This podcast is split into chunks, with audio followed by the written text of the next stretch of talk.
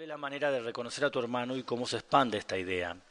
Si buscas solo el Espíritu Santo y buscas solamente las respuestas en ti, te vas a perder porque vas a estar adoptando al ego como tu guía, eh, lo, lo vas a estar usando para un viaje que le es desconocido. ¿Qué dice el curso con respecto a la manera de reconocer a tu hermano? Te dice lo siguiente, la manera de reconocer a tu hermano es reconociendo al Espíritu Santo en él, es decir, lo que hablábamos hace un rato, es viendo lo, lo que es verdad en él y no reforzando ninguna de las, de las fantasías, de las ilusiones. Él no es ese cuerpo, Él no es esa escasez que manifiesta, Él no es esa enfermedad, Él no es esa, esa depresión, esa tristeza, Él no es nada de eso. Él no es nada de eso. Pero fundamentalmente, y más allá de la forma, más allá de la forma, Él no es nada, no de lo que te muestran las formas, sino Él no es nada ni ninguno de los sentimientos no amorosos que evoca en ti. Por ejemplo, cuando yo siento que alguien me está haciendo algo y que eso que me está haciendo tiene una repercusión real, entonces estoy creyendo en el ataque, entonces estoy creyéndome vulnerable, entonces me he confundido con un cuerpo. Mi hermano en ese momento no me está mostrando al Espíritu Santo, pero me está dando la oportunidad de que yo mire todas esas emociones o sensaciones falsas que lo que está haciendo evocan en mí y las trascienda. Entonces me está dando la oportunidad de hacer a un lado las ilusiones en las que creo. Por lo tanto, de alguna manera, está invocando el amor en mí, no por lo que hace, sino por la posibilidad que me, que me da de practicar el perdón. ¿Se entiende esto?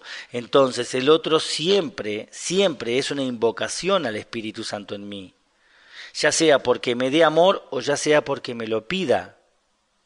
Porque si me da amor, está recordándome al Espíritu Santo en mí y recordándonos nuestra identidad compartida, nuestra verdadera identidad. Pero si me está si lo que me está haciendo a nivel de las formas es algo no amoroso, ya sea que me esté agrediendo físicamente, robándome plata, mm, en fin, mintiéndome. Entonces, también es un acto amoroso porque es una invocación al Espíritu Santo en mí, al darme la oportunidad de que yo practique el perdón a través de lo que Él está haciendo. Me está dando, en definitiva, materia prima para poder yo practicar el perdón. Entonces, ya sea que lo que me da es, una, es amor o un pedido de amor, me está dando la oportunidad de invocar el amor en mí o el Espíritu Santo. Entonces dice el curso, la manera de reconocer a tu hermano es reconociendo al Espíritu Santo en él, o sea, eh, viendo, viendo que me está dando amor o me lo está pidiendo. Pero cualquiera de las dos opciones son una invocación al Espíritu Santo. He dicho ya que el Espíritu Santo es el puente para la transferencia de la percepción al conocimiento. De modo que podemos usar los términos como si en verdad estuviesen relacionados, pues en su mente lo están, en la mente del espíritu. Esta relación no puede por menos que estar en su mente, porque de no ser así, la separación entre las dos formas de pensar no sería posible susanar. No se podría susanar. O sea, no habría milagro, en definitiva. El Espíritu Santo forma parte de la Santísima Trinidad porque su mente es parcialmente tuya y también parcialmente de Dios.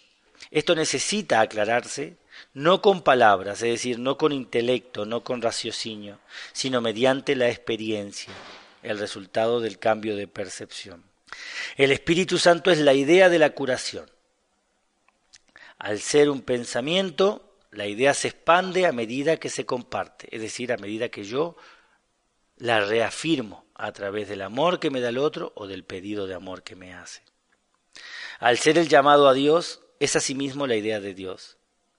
Puesto que tú formas parte de Dios, es también la idea de lo que tú eres, así como de lo que son todas sus creaciones.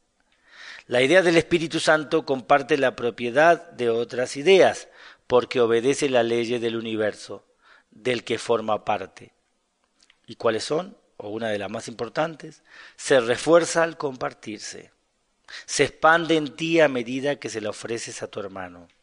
Tu hermano no tiene que ser consciente del Espíritu Santo en él o en ti para que se produzca el milagro. Puede que él se haya desentendido de la llamada de Dios, tal como tú lo hiciste, en el momento en que decidiste venir, o en el momento en el que crees estar aquí.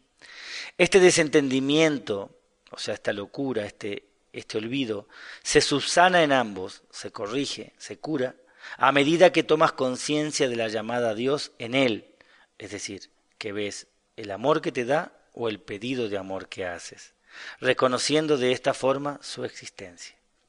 Existen dos formas diametralmente opuestas de ver a tu hermano. Ambas tienen que encontrarse en tu mente porque tú eres el perceptor. Tienen que encontrarse también en la tuya, puesto que lo estás percibiendo a él. Mira a tu hermano a través del Espíritu Santo en su mente y reconocerás al Espíritu Santo en la tuya. Lo que reconoces en tu hermano, lo reconoces en ti y lo que compartes, lo refuerzas. Y con respecto a lo otro, si cometes el error de buscar el Espíritu Santo únicamente en ti, tus pensamientos te asustarán, ya que al adoptar el punto de vista del ego, estás emprendiendo un viaje que le es ajeno al ego, utilizándolo a él como guía. Dice lo siguiente, la voz del Espíritu Santo en ti es débil, por eso es por lo que debes compartirla. Tienes que tiene que hacerse más fuerte antes de que puedas oírla. Es imposible que la oigas dentro de ti mientras sigas siendo tan débil en tu mente. No es que de por sí sea débil, sino que está limitada por tu renuencia, o sea, por tu resistencia a escucharla. Si cometes el error de buscar el Espíritu Santo únicamente en ti, o sea, desoyendo lo que tu hermano tiene para decirte, ¿sí? Aparezca donde aparezca, tenga la forma que tenga, tiene para decirte y mostrarte creyendo que, que, sabes lo que, lo que te conviene a los efectos de tu paz, ¿no? creyendo que, que, la separación o el aislamiento es la salvación. Eso es lo que afirmamos cuando decimos, no, yo esto lo voy a hacer solo, eh, no me importa lo que me diga, no lo escucho, para mí él es un cuerpo y somos dos individualidades independientes, etcétera, etcétera, etcétera. Entonces tus pensamientos, dice el curso, te asustarán, ya que al adoptar el punto de vista del ego estarás emprendiendo un viaje que le es ajeno al ego, utilizando a él, utilizándolo como guía. Esto no puede sino producir miedo, confusión, incertidumbre, inseguridad. Tú no puedes comprenderte a ti mismo separado de los demás. Ello se debe a que tú, separado del legítimo lugar que ocupas en la filiación, no significas nada. O sea, solo individualmente no significas nada. O sea, tu verdadero significado está ligado a la unión con el otro. Y el legítimo lugar de la filiación es Dios. Es decir, cuando yo me siento deprimido, me siento triste, me siento angustiado, me siento carente, me siento miedoso, me siento asustado, me siento deprimido, y pido ayuda al Espíritu. ¿sí? Esta ayuda va a venir generalmente en forma de una relación con la que he de sanar algo, o de un hecho o de un evento en el cual tengo la oportunidad de practicar el perdón. Esa ayuda siempre viene como una oportunidad de practicar el perdón. ¿Por qué? Porque dando, justamente dando amor es como recibo. Dando reconocimiento al otro es como me reconozco quién soy. ¿Sí? Extendiendo es como refuerzo en mí. Enseñando es como aprendo. Por lo tanto, cuando yo estoy en una situación de confusión, cuando estoy en una situación de incertidumbre, de miedo, de desasosiego, ¿sí?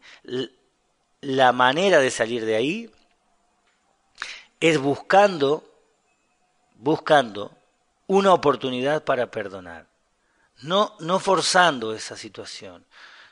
Seguramente tengo alrededor mío infinidad de situaciones en, la, en las cuales tengo la oportunidad de practicar el perdón y no las he visto porque en ese momento en que estoy confundido estoy en un estado de ceguera total.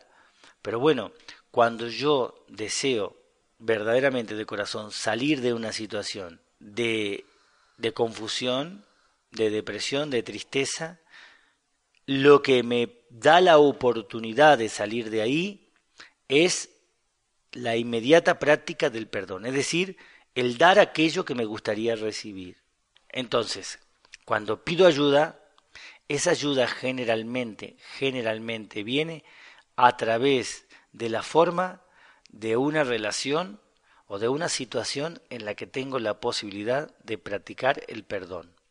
Por eso es importante estar atento cuando pido ayuda, por supuesto no tener expectativas en la forma, pero generalmente esta ayuda, esta, esta mm, posibilidad de salir de ahí, latente viene a través de una situación en la que tengo la oportunidad de dar,